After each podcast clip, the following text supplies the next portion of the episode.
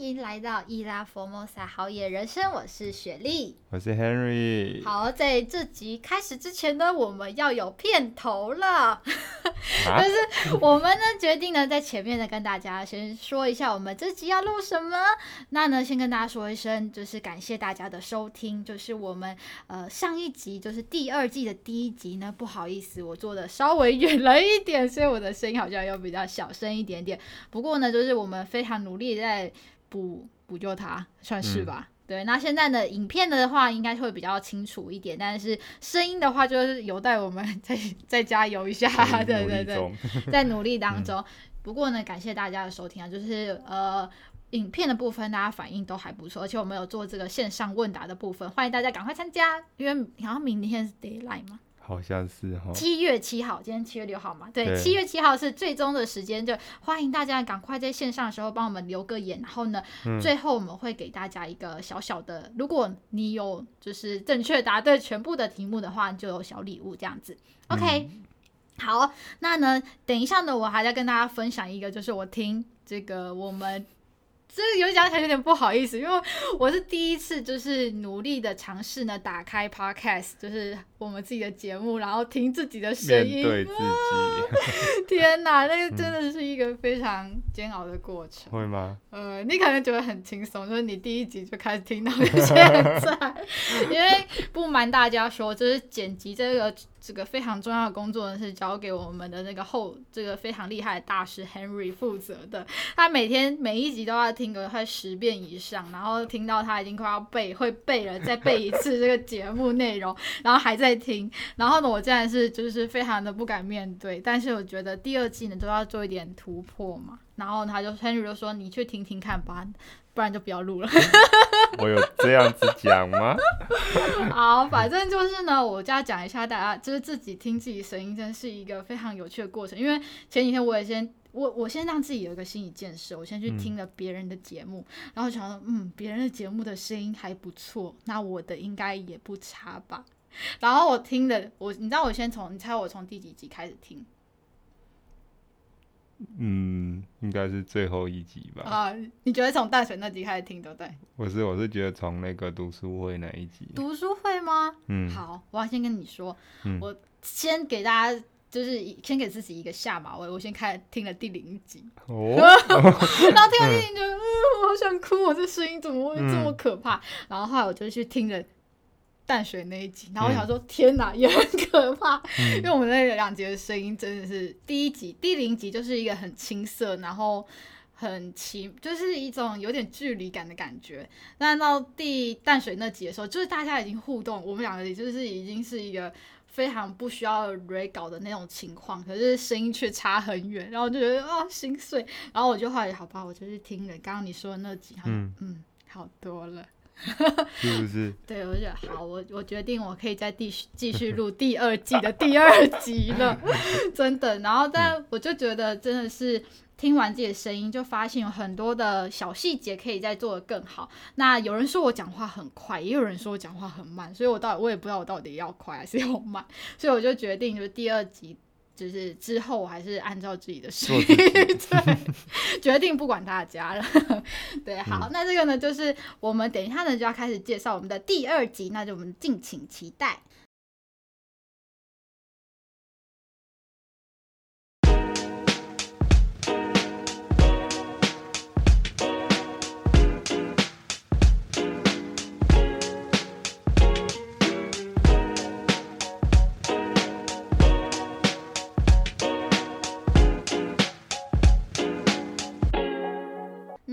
我们就直接录下一段。那现在呢，就是我们呃已经来到我们的第二集的前端。那因为我们第一集上面我们讲的是淡水嘛，嗯，对。那淡水的话，其实我觉得呃，可能大家会觉得，哎，我们到底我们第二季的主轴到底要讲什么样的过程？嗯、那就呃，Henry，我们再算是跟大家复一下，复习一下，我们到底这一季，我们到底要给大家带出什么样的内容？好了，好，呃，这一季的话，呃，诚如我们上一集有讲，刚刚学历稍微也有介绍过了，其实就是我们有呃，原则上会依着，应该说依着台湾的一个。算是历史的发展脉络，然后带大家去探索呃台湾各个不同的区域，还有不同的乡镇。对，那上一集有提到，就是呃最最呃应该说最夸张的部分，就可能会介绍到三百六十八个乡镇啊，那个是最满的状态。对，但是初期的话，我们目前初步规划会先以北部为主。对，那以北部为主来讲。好，北部来讲，我们会着重在台北比较多。那我们上一集讲的淡水，其实也是跟着整个台北城的发展脉络来讲。其实因为淡水河很重要，所以多数的文明从淡水进来，所以我们选择从淡水开始。那台北目前我们预计大概会讲到，应该总共五集吧，对不对？大家会想说哦，怎么那么多啊？应该不会吧？应该想说哇，台北耶，我们终于可以了解台北更多了。还是台北不是我的家。对啊，然后再来，可能新北市会讲两集吧？对啊，那淡水应该算新北市了啦，所以新北市基本上已经讲掉一集了。啊、不要吧，我想要再多讲一集。对啊，我们这我们都可以来讨论看看。对，然后基隆目前预计可能会是两集，那再来最后就是宜兰的部分。对啊，但基隆宜兰。各两集其实搞不好也不够啦，搞不好我们会一直无限延长下去。我们真的是嗯，准备蛮多东西出来要跟大家做分享。嗯，对啊。好，嗯、那呢，我们呢接下来这期呢要带大家就是有一个非常有趣的切入点，因为呢大家一定想说，就是台北到底我们为什么要认识台北这么多？嗯、其实大部分的人应该都会有兴趣说，为什么台北现在会是？这个台湾算是最繁华的城市，这大家应该某种程度算是认同的吧？嗯、虽然你可能住在你的老家在高雄，你老家在台南，但你也算是会认同台北算是一个很繁华的城市。对，那其实，在最早之前，他因为的呃有一句，嗯，应该说是大家都听过的历史的一句话，叫做“一府二路三艋甲”。其实这也就是为什么北部的商业中心就是会从呃。一府就是诶、欸，台南；二路是鹿港；三艋甲，艋甲就会讲到万华这个地方。嗯、所以呢，我们就会从呃我们的核心最呃发迹的地方开始。对，所以我们这集呢就要讲讲梦呃蒙甲，就是万华这个地方。OK，好，嗯、那呢，呃，我们现在讲一下蒙甲的故事好了，因为我觉得这个其实，呃，对我来说，我会觉得它就有一点历史，因为我觉得那就是历史课本看到东西啊，这跟我有关系吗？嗯、我看我其实我在讲这个，我我们在做这些功课跟找这些故事的时候，我会觉得这明明就离我很遥远，可是我发现，在我找的过程当中，有些时候其实小时候妈妈就不知不觉在你的生活当中就会带你去。这些地方只是我们没有发现。OK，那我们就先来讲讲为什么这个蒙甲的地方对我们如此重要好了。好，嗯嗯，其实刚刚讲的这句话“一府二路三蒙甲”，嗯，我后来有去查这句话，其实这句话好像大概是在清朝乾隆，我忘记好像是乾隆年间左右出来的这一句话了。嗯，对，那其实我们上一集到刚刚雪莉也都讲得很明白，这一句话算是蛮。应该怎么说？代表性的一个代表作吧，代表了台湾当时的发展，从南向北发展。那到北部，现在变成商业中心，甚或是变成首都，其实是你可以看发展到后来就变成颠倒过来，变北向南发展。嗯，对。那当然由南向北发展，发展到台北这里，三艋甲，艋甲会被列在这个上面，基本上就代表它很重要的位置性了。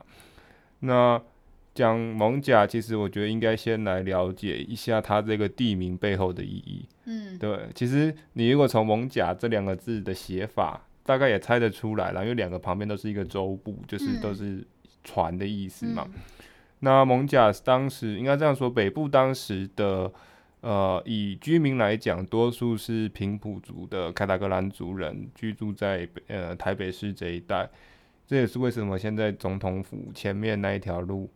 被改名叫凯达格兰大道，嗯，虽然以前不叫凯达格兰大道，对，早期叫介寿路啦，哦，后来被更名就是要纪念，算是说去，也不算纪念，就算是去，呃，respect 这个这个族群，这样对于台北城的发展，对，那蒙甲，Manga，呃，用他们的发音 Manga 的意思就是独木舟的意思，或是三板舟的意思，嗯，那简单来讲，蒙甲会发迹就是跟呃跟淡水河，然后跟商业非常有关系。嗯，对，因为淡水河的经商贸易，然后三板洲去把这些东西运进来，所以当时其实是呃好像是汉人来台的时候，从那个淡水河上面往蒙甲这边看，就看到一堆的小小的拼板舟、独木舟散播在淡水河上面。嗯所以他们决定用这个名字去命名这个地方。哎、欸，我有看过他的老照片呢、欸，嗯、是真的是独木舟哎、就是我们现在滑就那种，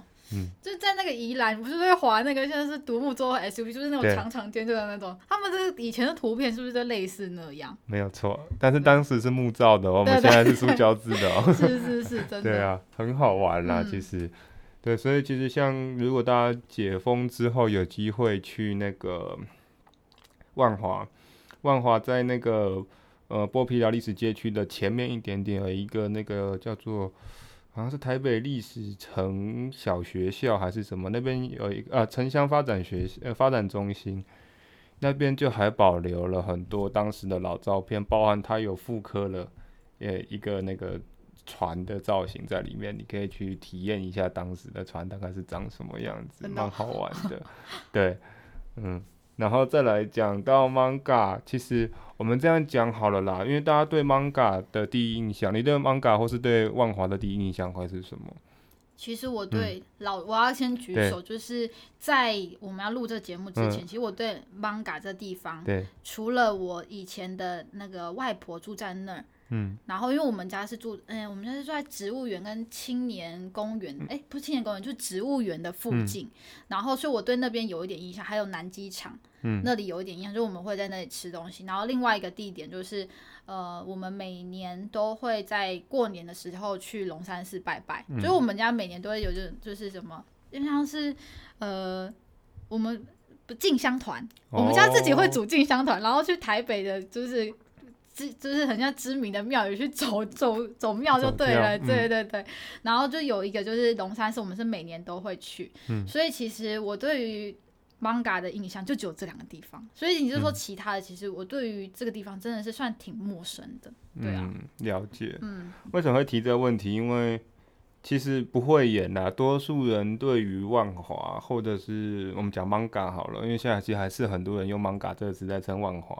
对，其实很多人想到 manga，想到万华，呃，多数会往比较，呃，怎么说，比较，也不能说不好啦，但是就是比较没有那么那么正面的词去想。很多人想到万华，想到 manga，他们会去想到可能比如说兄弟，就是兄弟的文化，有点像现在可能网络用语叫什么八加九啊，或者是一些比较帮派势力的部分。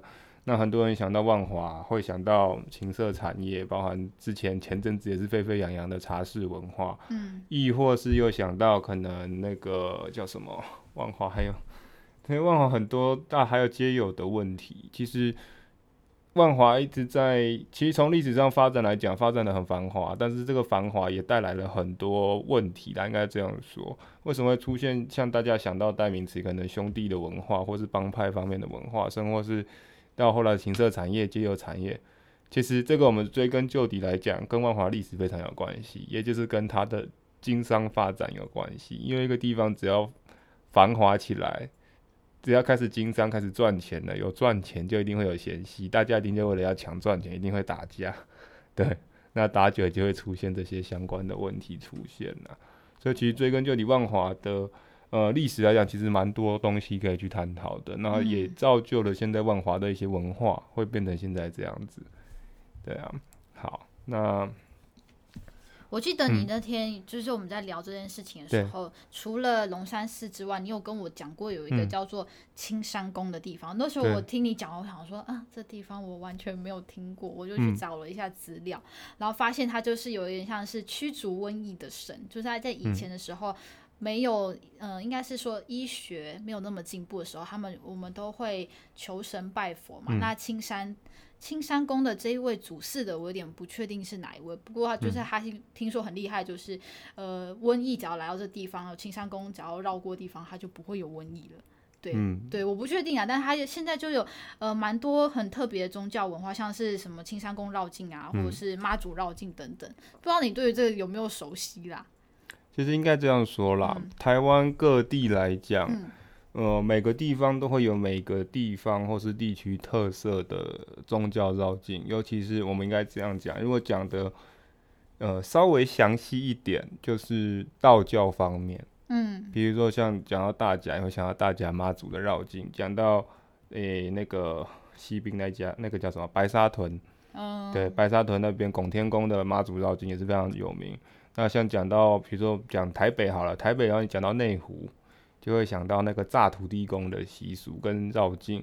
那以万华以艋舺来讲，呃，算是有两个很重要、很代表性的宗教仪式，一个就是你讲的青山宫。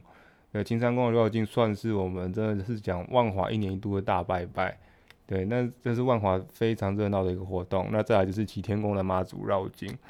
对，那就这两个来讲，呃，青山宫的绕境，我本来是一直要去，后来一直没有机会去，所以这个我，对对，这个是一直还在我口袋名单中了。嗯、但是启天宫猫族绕境，我有去过，对，因为那时候刚好也受邀啦，受当地的饭店的邀请，还有那个启天宫的邀请，然后很幸运有去做他们的那个随行摄影师，所以我们那时候有去拍，有去拍它整个绕境的过程，其实蛮精彩的，因为启天宫。呃，启天宫妈祖庙，大家如果有去过万华，其实可能叫青山宫来讲，我我讲很坦白的啦，可能没有到那么在台湾在台北人的耳中，可能比较没有那么应该说有名吧，应该这样讲，嗯、因为大家讲到讲、嗯、到万华，可能就会想到那个龙山寺，嗯、再来就是青山宫，亦或是那个清水岩祖师庙。嗯，为什么会想到清水岩祖师庙？就是电影《艋舺》在那边拍过，所以大家可能比较想到这些庙。那启天宫。因为我那时候去的时候，我也才发现，原来它是在一个蛮小的巷子里面，对。但是其实启天宫妈祖文化在嗯万华这边也是历史非常非常悠久，也是非常重要的一个妈祖的绕境文化。然后那时候我还记得，那时候我们跟着队伍整个绕，哇，那这是整个大万华绕一大圈。万华其实我们一直在讲，我们现在在讲这些东西，比如龙山寺啦、这些华西街等等这些东西，都还算是在比较精华的闹区。嗯，但整个万华的范围是很大的，对，大到比如说像这几天，呃，这几天沸沸扬扬的华南市场，嗯，甚或是在过去，刚刚雪莉也提到青年公园、南机场夜市，嗯，然后再往西门町那边走，西门那一带，可能到那个算是红楼之前那一块。都还算是万华的范围，嗯，对，所以那时候我们跟着整个绕境队伍走，算是几乎快要踏遍了整个万华，嗯，对。所以我想问，嗯、对，他们的绕境是绕整个万华一圈哦？他们会有路线的编排，嗯，那我们那时候最远，我记得我们有绕到那个，好像是有绕到东园街那边，我不知道你知道东园街啊，就是在比较偏南机场，靠近南机场那一带，有绕过去再绕回来，嗯，对我印象中是这样。那其实妈祖的文化很好玩哦。其实真的，如果大家对妈祖的文化有兴趣，或者是有在研究，或是你有去跟过，其实妈祖文化真的聊两集也聊不完。它有很多很好玩的东西，比如说你跟妈祖的绕境，前面一定会有一个爆马仔，对，有一个人叫爆马仔。那那个人通常你是追不到他，因为他速度很快，然后他就是在前面帮妈祖开路的。他是要跑的吗？他不会跑，但他走路就是你，他走路速度就很快，而且他是。通常我记得好像是一只脚会穿草鞋，一只不会穿，然后会戴一个、呃、有点滑稽的眼镜，然后鼻子会就是做出来很像小丑那种鼻子这样，然后他拿着一个锣，戴着斗笠这样子在那边走。哦，对，他不用敲锣打鼓？他不一定，但是他就会在前面走，所以以前像。白沙屯妈祖这种比较没有固定路线的，很多人说你要怎么找到妈祖，你就是找找到报马仔，你基本上找得到妈祖要往哪边走了，因为他是在前面开路引导整个路线的，对啊。然后其实像那时候也很幸运啦，就是有体验到那个算妈祖一个还蛮特别的文化，就是弄丢咖，我们叫钻轿底，嗯，对，很多人说那个钻轿底呃可以祈福，带来一些好运什么的。嗯对啊，其实那个真的还蛮好玩的，然后就真的又体验到一个万华一年一度的盛事，就整个万华非常的热闹，从白天到晚上几乎没停过，到处都是人，对，然后到处都是鞭炮，哦、对，还蛮好玩的。我觉得疫情解封有机会去体验看看，对啊，对听人讲还蛮有趣的，真的。对，但是脚力要够好了，真的要走一整天。嗯嗯，如果你要跟完全程的话，而且他们会去拜访不同的庙宇，嗯，像那时候我们跟着妈祖就。从华西街也有拐到齐天，呃，也有拐到青山宫去，也有去青山宫。后来那一次我们还有进到龙山寺里面去，嗯，对，所以他其实也是会去拜访各个不同大大小小的庙。，sorry，嗯，因为呃，以万华来讲，我们又叫做，其实我们常常开玩笑说，这也不是开玩笑，就是我们常常会给他一个别称，就是它其实算是以台北市来讲，庙宇最多的一个地区。平均一百公尺就一间庙，嗯，你去万华走，你就会发现怎么到处走到处都是庙，这也是跟它历史有关。台湾是庙密集度最高的地方，全世界来说，对对。而、啊、万华的话又尤其多，哦，而且有些庙很好玩的，有些庙你看它盖的石头，嗯，是用那个当时应该说用现在的方法叫叫做压舱石，就是当时。渡海来台，因为台湾海峡叫黑水沟，很危险嘛。常常我们讲说，十个人过来，通常大概只有一个到两个可以平安上岸，剩下八九个可能都死在台湾海峡里面。所以他们在船上会有所谓压舱石，就是从对岸大陆带过来的石头压在船上面去镇压。防止船因为大浪翻掉，然后同时又有一点点算是趋吉避凶的方式，嗯、放着压舱石在船上。那平安到台湾来之后，他们通常就用这些建材来盖庙，或是盖一些相关的房子。嗯、对，所以其实万华你去找，或者是大道城去看一些庙，有一些会是用这种特殊的建材来做，嗯、对，蛮特别的。嗯，听你讲完，觉得这很值得去，因为我其实完全，嗯、你没有讲之前，完全不知道这些事情。天哪，觉得值得大家疫情解封之后多去万华走一走。嗯、那我另外想问，因为其实我我记得，因为你刚刚讲的那个妈祖绕境，我记得你对万华还有很多了解。嗯、那你们分享一些，就是你觉得来到万华，除了走一些刚刚讲的大庙或是一些大行程之外，哪些地方是很值得推荐大家？就有点像是你。知道必去的景点，可是但别人不一定会知道的点，这样。嗯，呃，这样讲好了。以万华来讲啦，其实我自己最爱去，或是带朋友去，呃，我们大概都是最最常会去那个叫做新富町市场。嗯，对，它其实别名好像叫东山水街。嗯，对，应该是东山水街，我没记错的话，有点忘记了，有点久没去。对，那新富町市场真的算是。也应该这样讲，是万华最当地最大的一个传统市场，里面美食很多就不讲了。但它其实最好玩是，呃，现在的传统市场剩那一条东山水街，就是剩一条比较像是怎么说啊？嗯，说美食街嘛，也不算美食街啊，就有点。到底位置在哪里啊？位置在哪里？在那个呃，我要怎么说？你如果从那个龙山寺捷运站走出来，它的好像是三号出口吧？哦，它算是在它隔壁，你过一条马路就会到剥皮寮的历史街区，嗯、然后再往左边拐就会到青草巷跟龙山寺，哦、它算是在这一带附近。哦，有有有，那位置概念有出来了。嗯，那它那边其实，我我没记错，好像是康定路吧？应该是康定路啦。嗯、对，为什么会提这市场？其实很好玩，是第一个，它是那边最大的市场。再来就是现在的传统市，现在传统市场的范围虽然只剩那一条小，应该算小巷子吧，然后两旁就是摊位，卖吃的、卖喝的、卖内衣内裤，各式各样东西，甚至，嗯，以前还看过卖欧米亚给了，后来我不知道那间店还在不在，以前还卖一些那个台湾的文创商品，蛮好玩的，年轻人在里面卖，对。但是为什么要提的市场？另外特别是你从那一条主要的，应该算是。街道吗？还是巷弄？好，我就说街道好了啦。虽然它不不大啦，哈，就主要那条那个人行徒步区的街道，呃，进到市场差不多中央的位置，然后你往右边拐，下一个小岔路插出去，才会看到最原始的市场。它有一个传统留下一栋传统的大房子在那边，然后那栋市场现在也是由那个一些呃地地创团队，就地地方创生团队进驻。变咖啡厅吗？呃，变共享厨房，然后。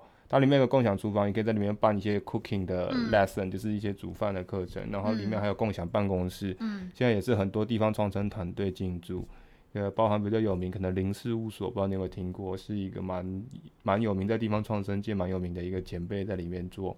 对，然后它里面现在其实导入了一个东西，导入了一个理念啦，然后就是以那理念在做一些展览。就是一个理念叫包 house，我不知道你有没有听过 B A U H A U S E，它是一个德国进来的理念。B A U 嗯 H A U S E，因为它是一个德文。A U S E，我以为 house 怎么会变 A 了？嗯、哦，因为它是德文嘛。哦。对，你可以上网查包 house 这个理念，其实蛮特别的。嗯、然后它，它我觉得它在台湾比较少被怎么说，比较少被推荐吗？但是其实台湾有蛮多人，包含一些在做地创的一些年轻人，其实蛮在认同，然后在学习这一块的理念，对啊，这套、这套理念到底在讲什么？我就 我不要问那么深，呃、可是我觉得我完全对于这个事情是陌生的。好。啊，但我我你刚刚讲这一栋建筑物的时候，我想到一件事情，就是我我我我妈妈曾经就这么一次带我去那个地方，然后呢，我就是呃去的时候觉得哇，这点很漂亮，因为它应该是原本就是像你讲，它是一个很老的呃建筑物，可是它好像里面有翻修成某种完美拍照点在里面的样子，对，对不对？没有错。哦，嗯。好，包豪斯是一种比较偏建筑的理念的。哦，OK OK，这可以再去看一下，因为其实蛮多东西关于它。嗯，那其实你提到，呃，那一栋主建筑，其实现在里面，呃，应该这样说，里面已经比较没有市场方面相关的东西。它虽然还保留着一些那个以前的那个怎么说，那个卖猪肉切切肉的那个台子还留着啦。然后中间不是有一个空心的地方可以进去拍完美照吗？等下，他在房子的左手边。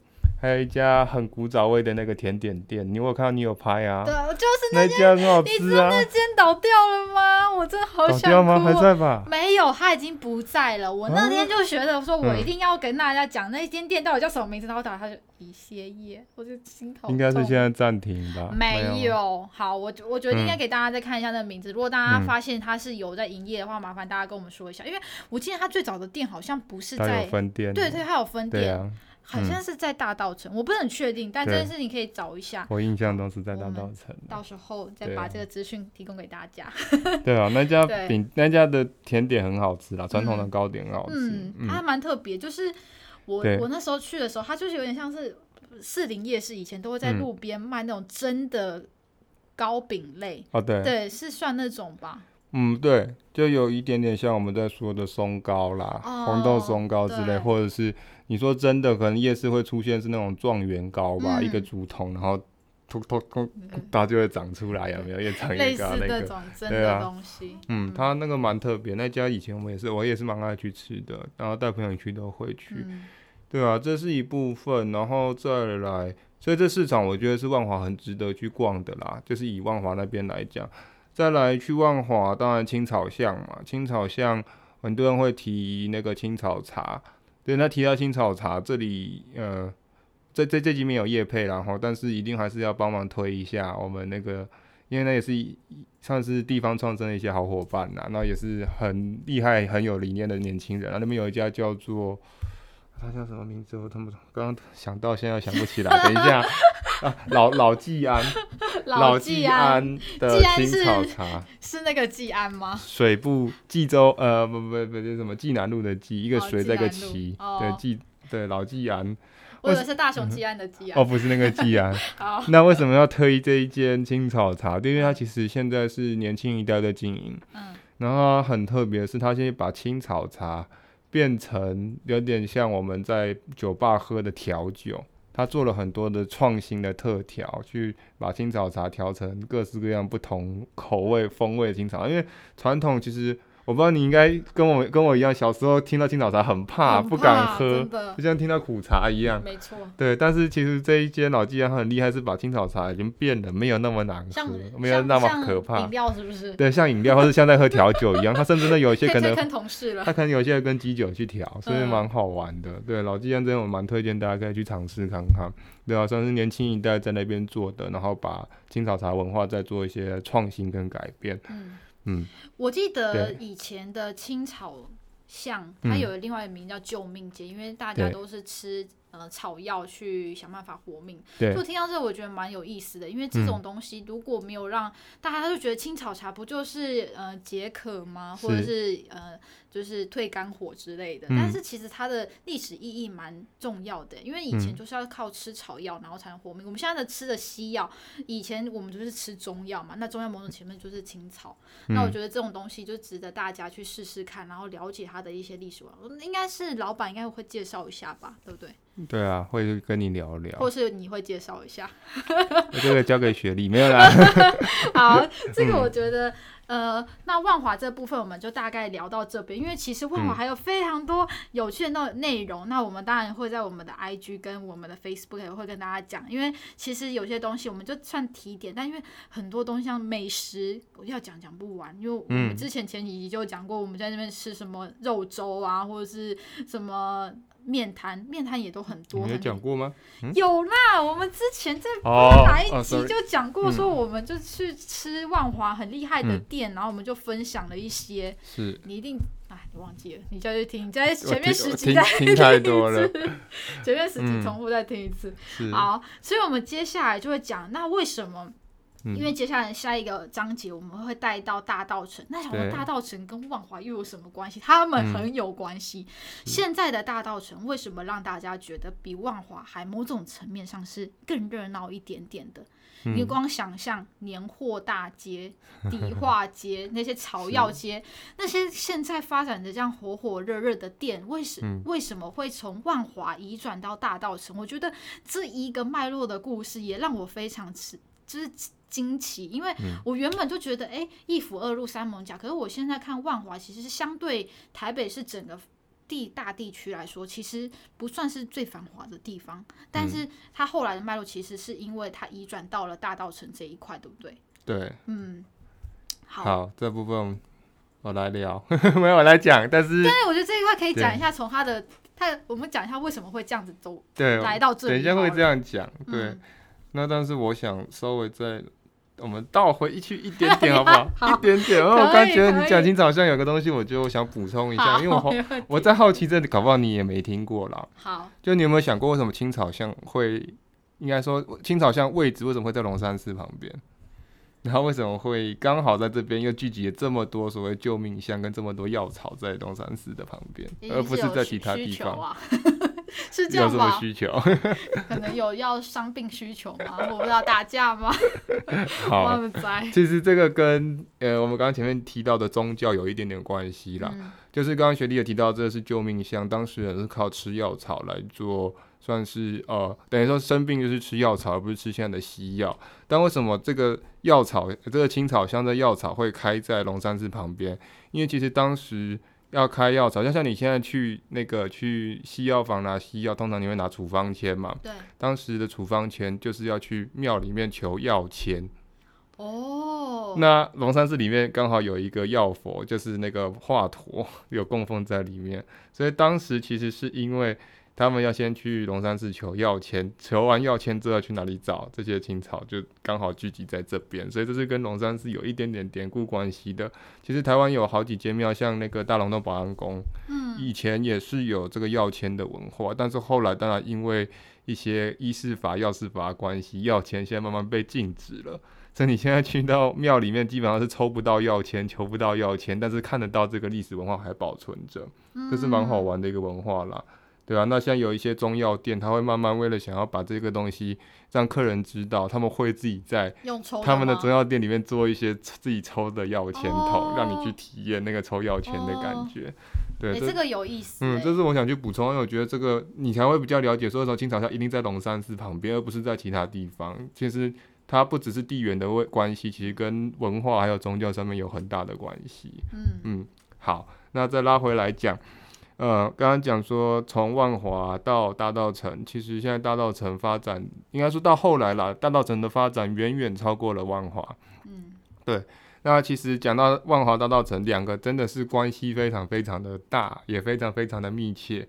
呃，除了淡水河，除了我们讲的呃经商贸易的关系，其实这里发生过一件很大的事情，我们叫做顶下交拼。对，这历史好难。这个这个历史听起来好难，其实也还好。还好。嗯，那顶下交拼讲白了一点，跟我们前面讲的东西有一点像，基本上就是有点帮派械斗的概念。而且还这还最就是打来打去，最奇怪是同族人，对，算同来源的人，都是泉州人，都是泉州人，只是分不同的区来的、嗯、哦。因为我们有顶下交拼，其实顶下交拼就是代表好几个不同的地方嘛。像我们讲的顶交，因为当时应该这样说，一个交就是一个一个的商行或是一个商区，然后就是他们啊，应应该不说商区，应该这样说，应该说是这样说，呃，中青。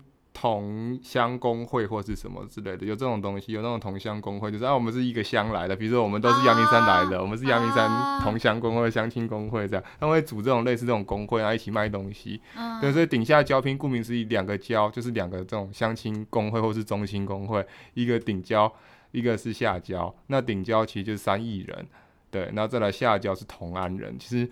但是你真的在追根究底讲，两个都是 都是同安的，对啊，都是其实都是大陆泉州那边过来的啦，只是不同区域来的。但他当然刚刚又讲了，其实在，在呃历史上面你去看，就是人只要得到利益，一定会打架，一定为了要经商，为了要抢赚钱、抢地盘、抢各式各样的东西都好，一定会造成纷争，一定会造成这种。战争出现，那当时在这边就发生了这个顶下交拼。嗯，对，那顶下交拼其实一打不打还好啦，那一打就很那时候很激烈。那其实讲到顶下交拼，一个很重要的点一定要讲，就是那个清水，刚要要要回到宗教了，要回到清水岩的祖师庙，在万华这边。那大家有看过电影《Manga》哦，里面其实《Manga》电影这部电影的主要的故事也是围绕着清水岩祖师庙。对，它的起点是从清水岩祖师庙开始，然后去讲了很多。我是我是没有认真把这部电影看完啦。对，我这里要我我这里要很坦白，我自己其实是不太看国片的人啊。我这里很坦白。对，那但是呃，因为我有去去研究了一些资料，其实这部片其实对呃在对于万华的一些文化历史交代上，呃，算还是有记录了一些蛮多当时的一些面貌在里面。嗯，好，那回来讲就是说。顶下交拼跟这个清水岩祖师庙有什么关系？其实当时就是，其实这边是有三组人嘛。欸、三组人，刚刚不是说两组吗？对，打起来的是顶下，就是顶交跟下交，这两个人是打起来的，嗯、等于 A 跟 B 打起来，嗯、中间夹了一个。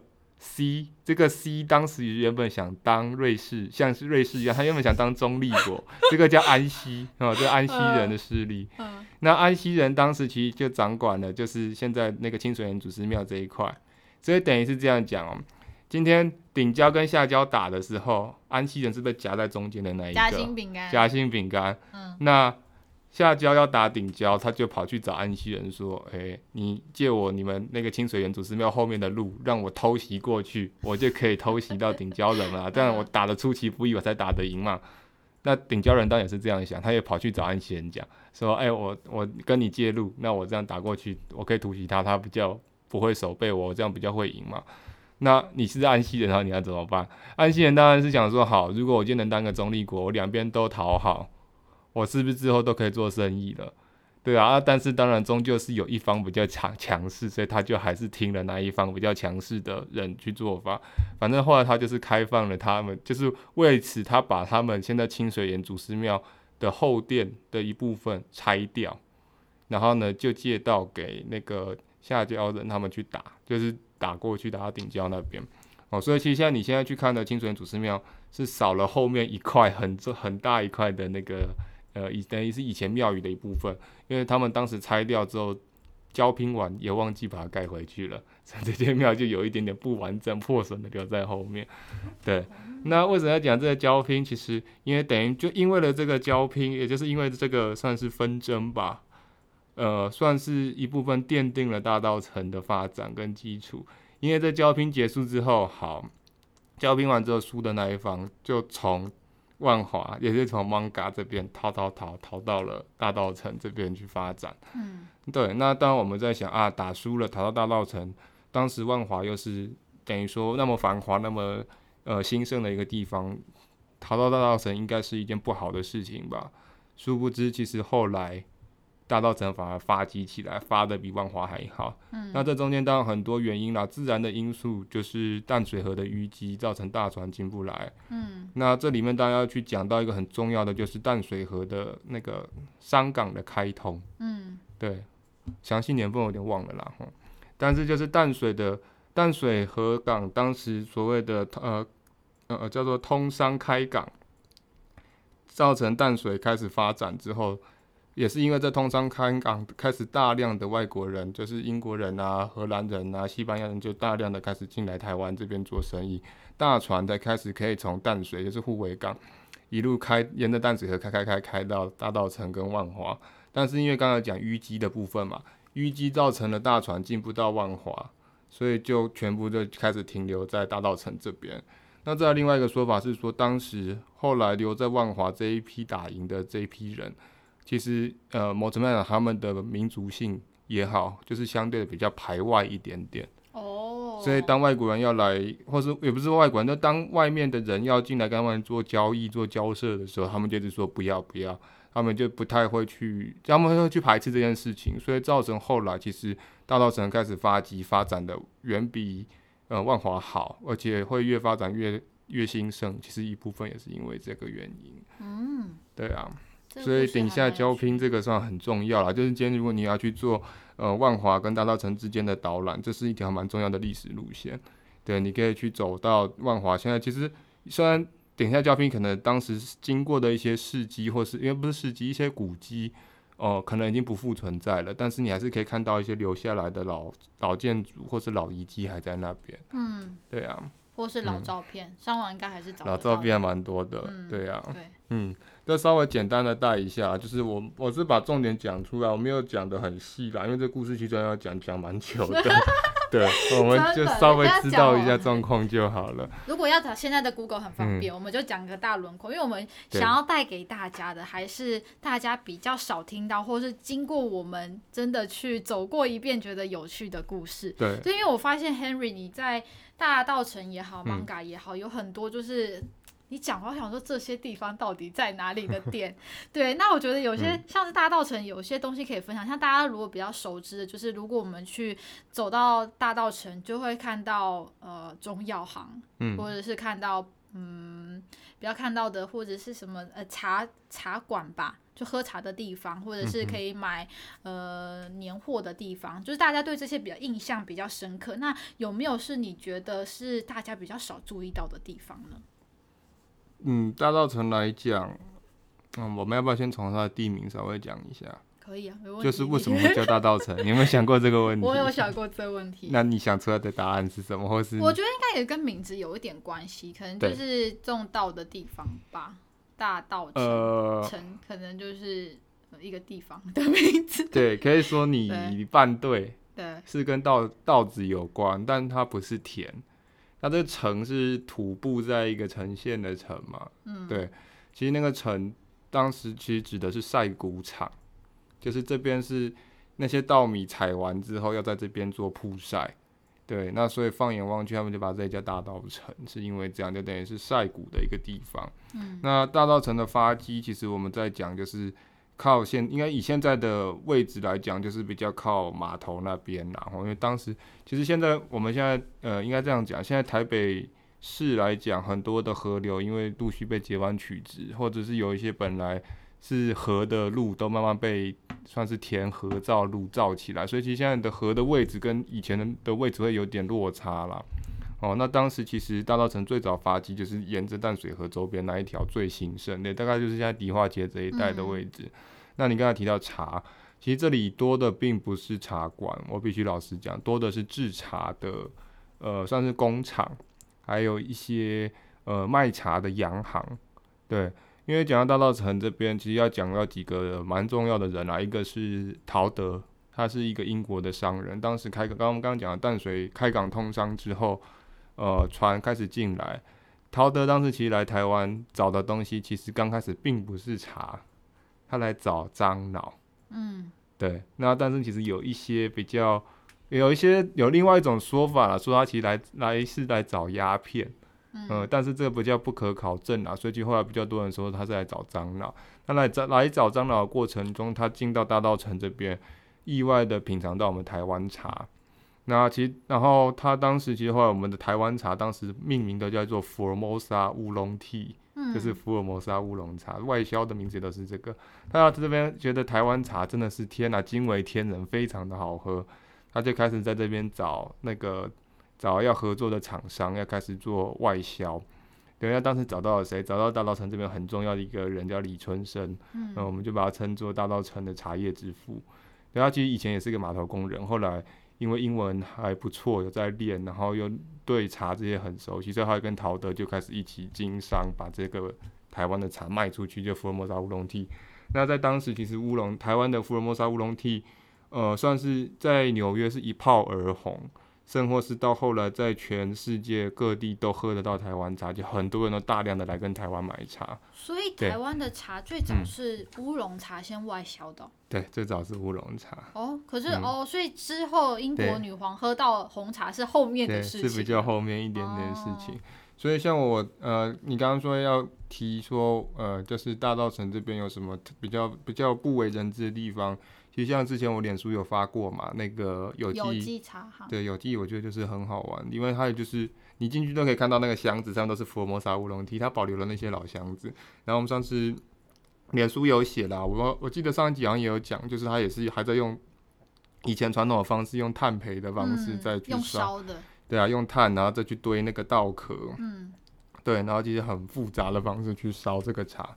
但是我觉得有机名茶算是一个蛮特别、蛮值得去的。当然，以大稻城来讲，这边茶行百百家啦，应该这样讲。有机是算蛮有名的老茶行，再来一个现在变博物馆的，我们头号粉丝也有讲到，就是新春芳茶行。嗯，它其实保也保留了那个那个烘茶的那个坑，只是它现在没有在使用了。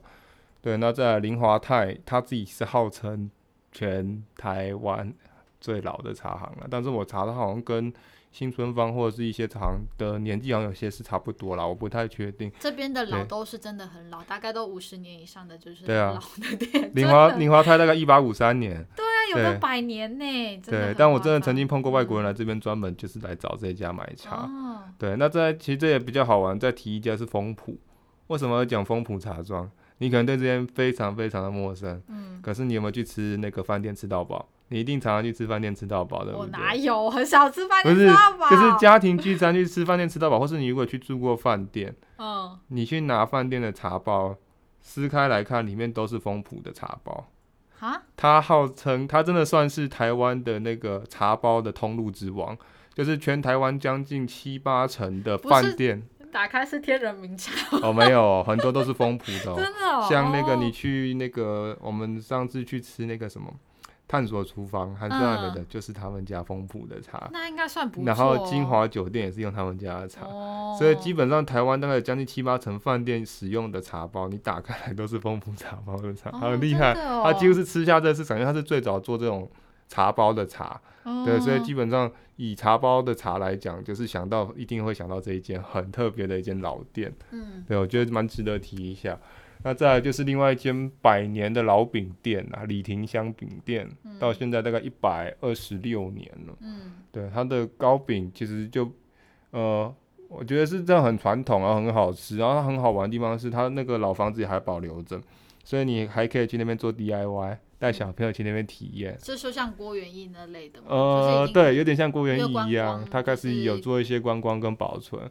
像他那个，他就教你做那个柜嘛，嗯，然后那柜就是以前不是要那木头的模，然后那边敲，嗯，他会让你去敲，然后去体验做出一个自己带回去这样子，很好玩，对啊，所以其实大稻城来讲，我觉得就是以这种，呃，他现在有一点点，呃，我记得你上次好像提到一一句话叫做什么，就是有一点点老中带新嘛，就是一种复古创新的感觉，等于是他很多老店老房子。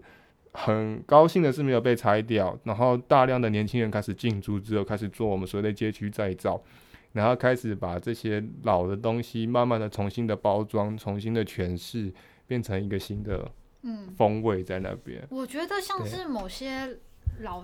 呃，它也，我觉得像是某些老巷弄都很值得我们抬头看。嗯，像是它的建筑物，就像我们去老街一样，我们去到、嗯、呃像大溪老街，我们就会看它的仿巴洛克式类似那样子的建筑。其实他们这边也是，他们我记得我在研究的时候发现，它大概有三种不同的呃。原应该说是比较复古的建筑，我们可以去了解。嗯、一个就是仿巴洛克，一个是偏现代，然后一个是比较明式，就是它是三种的不同建筑融合在一个地方，在这边你就会看到很多不一样的文化融合的面貌。嗯、就是我我以前都觉得来到这里有点像来到就是不同世界的感觉，因为它就像是一个在呃河旁边，然后很富很。就怎么讲啊，就有点像是上海吧，就是你去上海也会有那种好像来到不同世界感觉，就是这个跨一条巷子，然后你就看到不同的天空的感觉。我觉得来到大稻城就有这种氛围。那但是走到里面，就是你先经过一整排的那种很复古的建筑，然后你就会看到小海城隍庙。嗯、对，我觉得小海城隍庙也是一个非常传奇的，因为它也你走，你先会先经过那个永乐市场，就是那个布布市吧，然后再走走过去就会看到小海城隍庙，因为大家一定都会在那边做停留。对。对，那你自己有去小海城城隍庙拜过拜吗？我觉得这是不是要聊到下一集去聊了？我们好像 现在到底几点呢？我们的时间好像有点严重超过了，四十九分钟，对不起大家。啊、我们等一下呢，这集我们就保留一点点有趣的伏笔，我们下集再聊。我们把它拆成两三集 来录好了，因为这集太有趣了，就后面还有很多值得讲的。就是我们在整理的时候发现，它还有很多的老店，或者现在很多在市面上很多风云的店，像是。呃，我们听常听到的光泉也好，或者是屈臣氏，这些其实很多都从大道城发迹，还有很多故事，我们真的很想跟大家讲。所以这集呢，我们就先这样子吗？嗯，现在是上集，上集我们等一下中跟下集待续，okay, 中下集待续。那我们呢，嗯、这集呢？就是感谢大家的收听，我们下集再见。嗯、我们下集呢会先从大稻城的后半段开始讲，然后接下来就要来到台北城区了。对啊，真的也是精华中的精华，实在太 期待了。嗯、OK，那最后呢，一定要跟大家做个工商时间。现在呢，我们的 IG 跟 FB 的人数正在就火速上升。然后我发现一件有趣的事情，大家对于吃这件事情非常的有共鸣。嗯，对，我发了一篇甜点，我请我的我们的好朋友一起发了甜点文之后，这一篇文就是大爆满，大概 一千个人就说哦储存，然后然后奇怪，我有没有发什么文化都没有人看，然后发食物就储存，所以呢，下次如果大家喜欢推荐美食，也欢迎就是在底下留言，我们也会非常乐意的分享我们的。这个秘境美食，或者不是秘境美食，就是 我们自己的私房口袋名单，因为实在是太多了。那如果大家喜欢，我们就会分享一些图片跟资讯给大家。那最好现在就是还是七月十二号以前，麻烦大家就是外带外带，好吗？好，这样子。就两个两.个类型嘛，是美食，然后跟雪莉，两个两个票房保证嘛，通常就是这样。我怕不用，下次我的脸都不会露出喽，大家，我就只有美食而已喽。OK，那我们就感谢大家的收听，我们下集见，拜拜。拜拜。